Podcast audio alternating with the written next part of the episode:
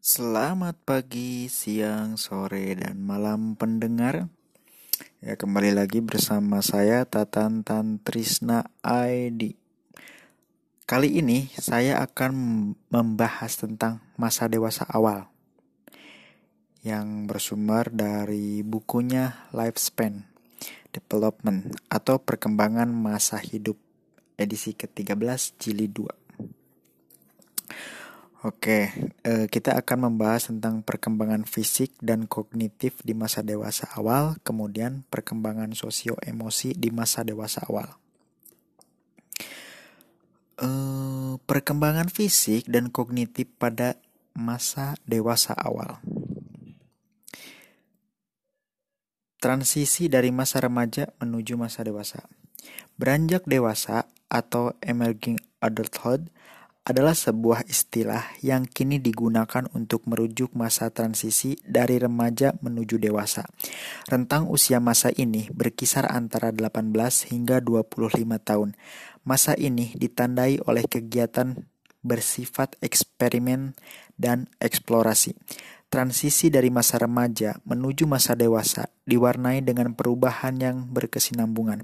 Ada dua kriteria yang untuk merujuk kepada status dewasa, yakni kemandirian ekonomi dan bertanggung jawab atas konsekuensi dari tindakannya sendiri. Kemudian transisi dari sekolah menengah ke perguruan tinggi dapat disertai oleh sejumlah pengalaman positif maupun negatif. Meskipun mahasiswa merasa lebih dewasa dan lebih tertantang secara intelektual oleh tugas akademik, bagi kebanyakan transisi melibatkan fokus pada perpindahan yang membuat stres dari sebagian kelompok siswa yang paling tua dan berkuasa menjadi kelompok mahasiswa yang paling muda dan lemah. Mahasiswa di Amerika Serikat masa kini lebih banyak mengalami stres dibandingkan mahasiswa Amerika Serikat di masa lalu. Kemudian perkembangan fisik. Perkembangan performa fisik Puncak performa fisik sering kali diraih antara usia 19 hingga 26 tahun. Dalam periode ini juga terdapat bahaya tersembunyi. Kebiasaan kesehatan yang buruk sering terbentuk di masa ini. Menuju masa dewasa awal, penurunan dalam performa fisik juga mulai terdeteksi pada sebagian besar individu. Kesehatan angka kematian individu dalam masa beranjak dewasa dua kali lipat lebih besar dari remaja. Sebagian besarnya adalah laki-laki. Meskipun angka kematiannya tinggi, individu-individu dalam masa beranjak dewasa mengalami masalah kesehatan kronis yang lebih sedikit. Banyak dari mereka yang memiliki kebiasaan buruk terkait kesehatan yang akan memengaruhi kesehatan mereka di masa nanti. Kemudian pola makan dan berat tubuh. Obesitas adalah sebuah masalah yang serius. 33% orang Amerika kelebihan berat badan, hingga beresiko mengalami gangguan kesehatan. Hereditas, leptin, set point, dan faktor lingkungan berpengaruh pada obesitas. Kebanyakan diet tidak bertahan hingga jangka panjang. Bagi yang berhasil sampai jangka panjang, itu karena mereka juga melakukan olahraga. Olahraga secara teratur. Olahraga yang dilakukan secara cukup dan teratur dapat memberi keuntungan fisik maupun psikologis. Kemudian penyalahgunaan obat. Pada usia pertengahan 20-an, sering terjadi penurunan penggunaan obat. Mabuk-mabukan di antaranya mahasiswa masih menjadi perhatian utama dan dapat menyebabkan mahasiswa bolos kuliah. Bermasalah dengan polisi dan melakukan hubungan seks tanpa pelindung. Alkoholisme adalah gangguan yang merusak kesehatan dari relasi sosial individu. Beberapa orang dewasa muda merokok. Kebanyakan orang dewasa ini berhenti tapi terhambat oleh rasa ketagihan mereka terhadap nikotin.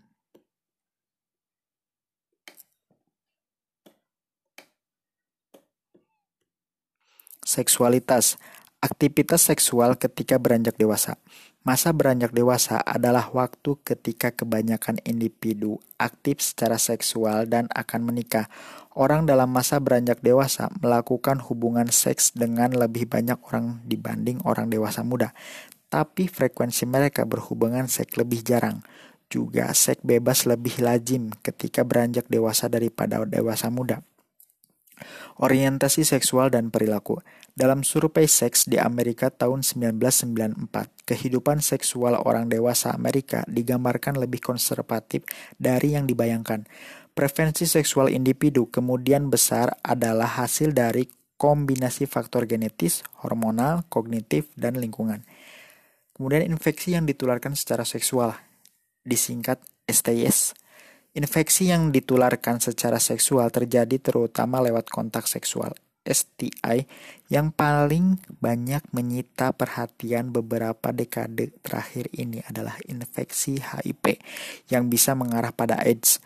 Orang yang terkena AIDS mengalami penurunan sistem kekebalan tubuh, bahkan flu juga bisa mengancam nyawa. Perilaku kekerasan seksual dan pelecehan seksual. Perkosaan merupakan sebuah bentuk kekerasan seksual yang dilakukan terhadap seseorang tanpa seizin mereka. Death rape atau acquaintance rape adalah aktivitas seksual yang bersifat memaksa, di mana korbannya adalah orang yang setidak-tidaknya sudah dikenal. Pelecehan seksual terjadi ketika seseorang menggunakan kekuasaan atas individu lain secara seksual dan menghasilkan dampak psikologis yang serius pada korbannya. Perkembangan kognitif. Tahap-tahap kognitif menurut Piaget berpikir formal operasional yang dimulai dari usia 11 hingga 15 tahun adalah tahap kognitif yang berakhir Meskipun jika dilihat dari segi kuantitas jumlah pengetahuan orang dewasa lebih besar dibandingkan remaja, beberapa ahli menyatakan bahwa di masa dewasa muda, idealisme yang terdapat pada tahap formal operasional mengalami kemunduran yang kemudian digantikan dengan pemikiran yang lebih realistis dan pragmatis. Beberapa ahli mengusulkan adanya tahap kognitif kelima, yaitu pemikiran post-formal. Kreativitas Puncak kreativitas diraih di masa dewasa, sering kali di usia 40-an. Setelah itu menurun. Meskipun demikian, terdapat variasi ekstensif individu untuk kreatif rentang hidup seseorang. Smith Halley mengajukan bahwa langkah pertama yang perlu ditempuh agar berkembang menuju kehidupan yang kreatif adalah melatih rasa ingin tahu dan minat Anda. Karir dan pekerjaan. Perubahan perkembangan, banyak anak-anak kecil yang memiliki fantasi mengenai karir yang ideal. Di akhir usia belasan tahun dan awal 20-an, pemikiran karir mereka sudah lebih serius. Di awal hingga pertengahan 20-an, ada banyak individu yang telah menyelesaikan pendidikan atau pelatihannya dan mulai sebuah karir.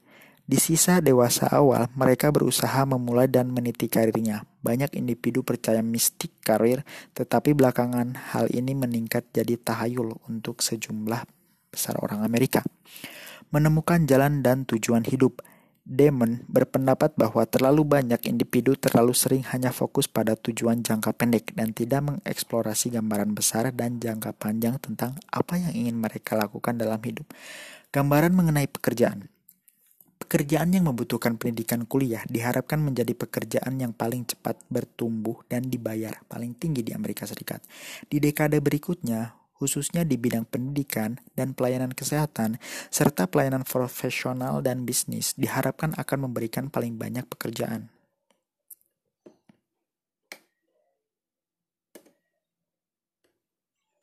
Oke, pengaruh kerja Pekerjaan menegaskan seorang secara mendasar dan merupakan salah satu aspek penting yang membentuk identitas seseorang. Sebagian besar individu menggunakan kurang lebih sepertiga kehidupannya untuk bekerja. 80% mahasiswa Amerika Serikat bekerja sambil kuliah, memberikan efek positif sekaligus negatif. Pengangguran menyebabkan stres, baik kehilangan pekerjaan secara temporer, siklik, atau permanen. Meningkatnya jumlah wanita yang bekerja sebagai wanita karir mengarah pada isu baru yang berkaitan dengan pekerjaan rumah tangga dengan pencari nafkah ganda menyebabkan meningkatnya waktu yang dihabiskan pria untuk mengurus rumah dan anak. Keragaman di tempat kerja. Tempat kerja di Amerika Serikat menjadi semakin beragam. Pertumbuhan tenaga pekerja wanita semakin meningkat di tahun-tahun belakangan ini presentasi etnis Latin di lapangan kerja Amerika Serikat diproyeksikan lebih besar daripada etnis Afrika Amerika pada tahun 2016.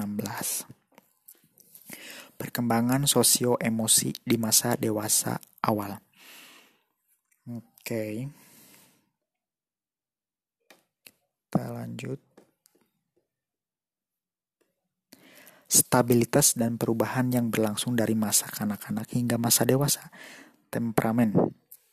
Kaitan antara temperamen masa anak-anak dan kepribadian orang dewasa bisa bervariasi bergantung pada konteks pengalaman individual, level aktivitas di masa kanak-kanak, awal berkaitan dengan sifat yang ramah di masa dewasa muda.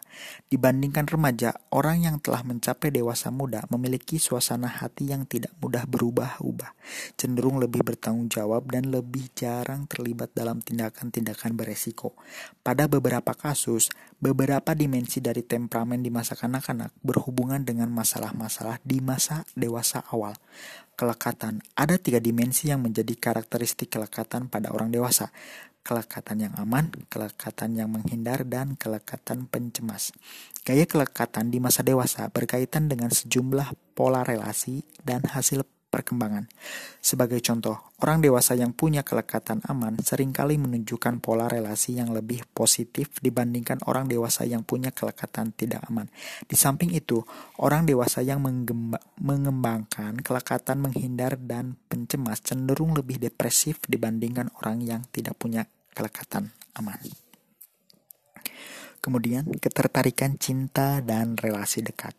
Ketertarikan, kebiasaan mendahului terjadinya relasi dekat. Kita suka berhubungan dengan orang yang serupa dengan kita prinsip dari consensual validation dan matching hypnosis dapat menjelaskan hal ini. Persamaan dalam atribut-atribut kepribadian mungkin secara khusus penting dalam sebuah relasi yang berhasil. Ketertarikan fisik biasanya paling penting dalam awal suatu relasi dan kriteria untuk ketertarikan fisik dapat bervariasi bervariasi di berbagai budaya dan sejarah waktu yang berbeda. Tipe-tipe cinta yang berbeda mencakup persahabatan, cinta romantis, cinta afektif, dan cinta sempurna. Persahabatan memainkan peran penting dalam perkembangan orang dewasa, khususnya dalam konteks dukungan emosional. Cinta romantis juga disebut cinta gairah, mencakup hasrat, seksualitas, dan campuran emosi yang tidak semuanya positif. Cinta afektif juga disebut cinta karena kedekatan, biasanya menjadi lebih penting ketika relasi semakin matang. Sever mengajukan sebuah model perkembangan cinta dan Sternberg mengajukan model stretching cinta yang di dalamnya ada hasrat, keintiman, dan komitmen. Berakhirnya percintaan, berakhirnya relasi akrab, ada dapat menjadi sebuah peristiwa yang traumatis. Namun, pada beberapa individu, pengalaman ini dapat menimbulkan kebahagiaan dan perkembangan pribadi. Bagi sebagian besar individu, berakhirnya percintaan itu menyakitkan dan melibatkan emosi yang intens. Gaya hidup orang dewasa. Orang dewasa yang hidup sendiri kini hidup sendirian telah menjadi gaya hidup yang semakin banyak dijumpai. Salah satu keuntungan dari hidup sendirian adalah adanya otonomi. Adapun tantangan yang dihadapi oleh orang dewasa yang hidup sendirian biasanya berkaitan dengan keintiman, kesepian, dan menemukan identitas yang positif di tengah masyarakat yang berorientasi pada perkawinan. Kohibat kohib kohi sorry kohabitasi orang dewasa Kini hidup kohabitasi makin menjadi gaya hidup yang populer. Tapi peneliti menemukan bahwa kohabitasi sering kali dikaitkan dengan hasil pernikahan yang negatif. Meskipun kaitan ini bergantung pada waktu dilakukannya kohabitasi, hasil pernikahan yang negatif lebih sering terjadi ketika kohabitasi terjadi sebelum bertunangan. Orang dewasa yang menikah di Amerika Serikat, usia pernikahan individu semakin lama semakin meningkat, terlepas dari penurunan jumlah angka pernikahan. Sebagian besar orang Amerika memilih untuk menikah. Keuntungan pernikahan adalah tercapainya kesehatan fisik dan mental yang lebih baik di kehidupan yang lebih panjang.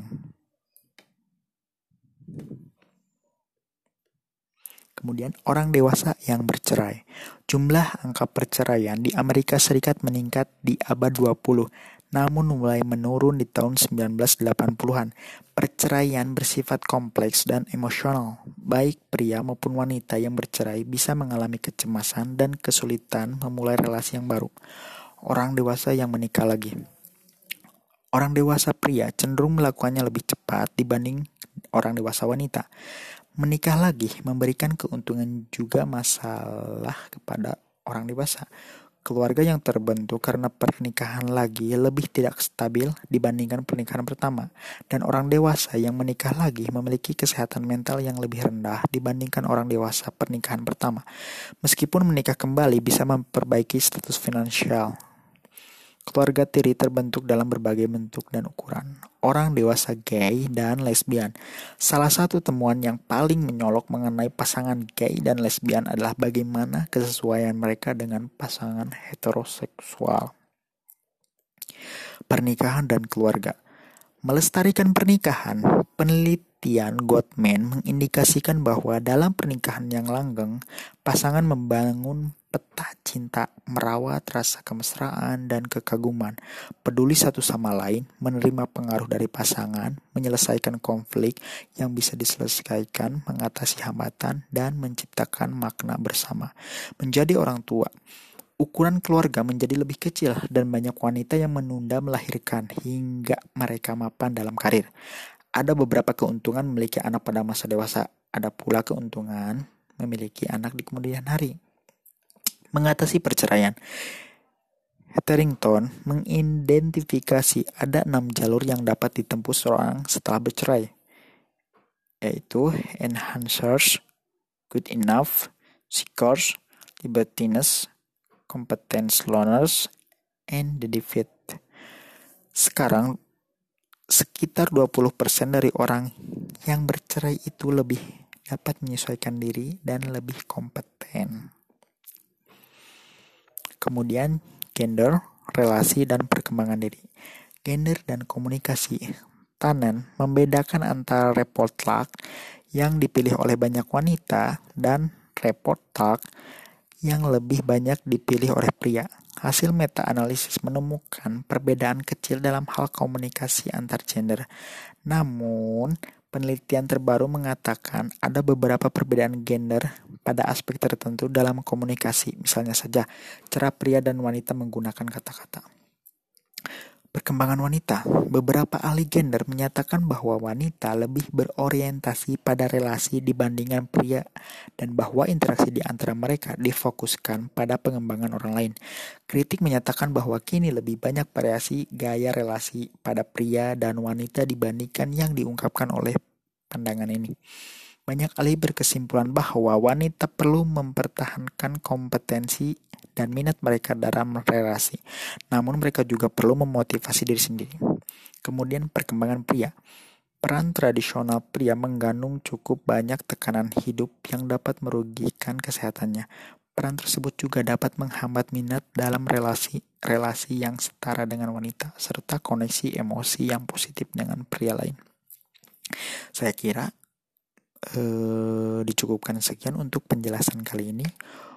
Jika teman-teman ingin sesuatu hal yang lebih, teman-teman bisa mengunjungi channel YouTube saya yaitu Trisnatan.